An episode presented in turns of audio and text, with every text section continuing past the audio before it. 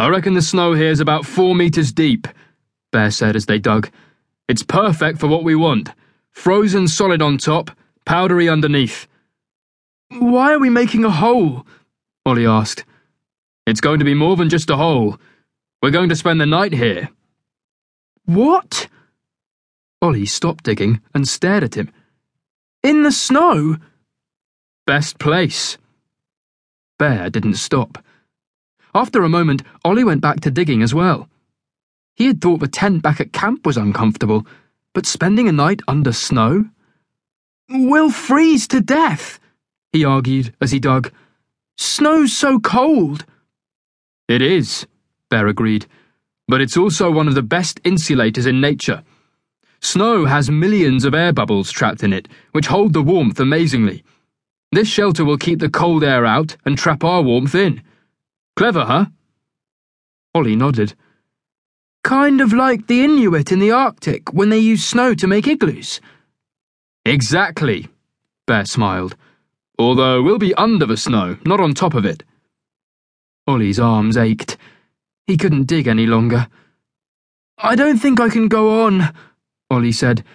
It hurts so much. Bear stopped digging. I never promised that this journey would be easy he calmly replied. But if you can find the strength inside you, you can overcome all things. Keep going, buddy. Olly kept digging. The pair quietly worked together as a team. Bear didn't need to tell Olly what to do, it just sort of happened. The longer the tunnel got, the harder it was to throw the loose snow out at the end, so Olly would scoop it up behind him into lumps and throw it out into the open.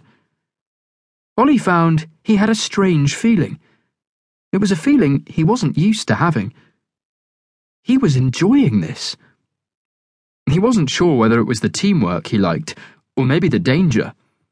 Perhaps it was simply the fact that he was doing something that would help keep him alive.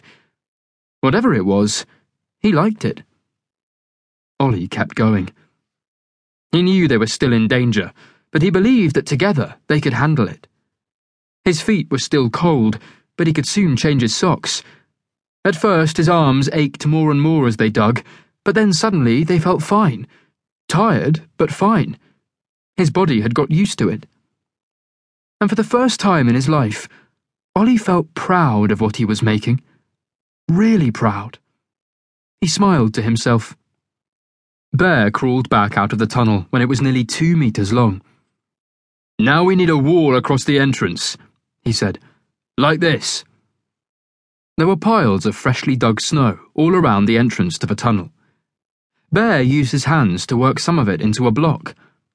Olly found that making blocks was like making square snowballs.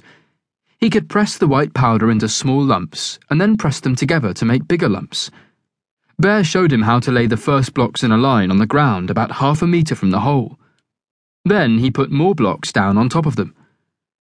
What's this for? Olly asked as he worked. The tunnel faces into the wind. We need the wall to keep the wind out. It's the wind that will kill you fastest up in these mountains. Olly carried on making blocks, while Bear crawled back into the tunnel. Good work, Olly, he shouted back. We're really getting there now, but there's still a bit more to do. More? Olly asked. Well, we've dug in. Now, we need to dig up.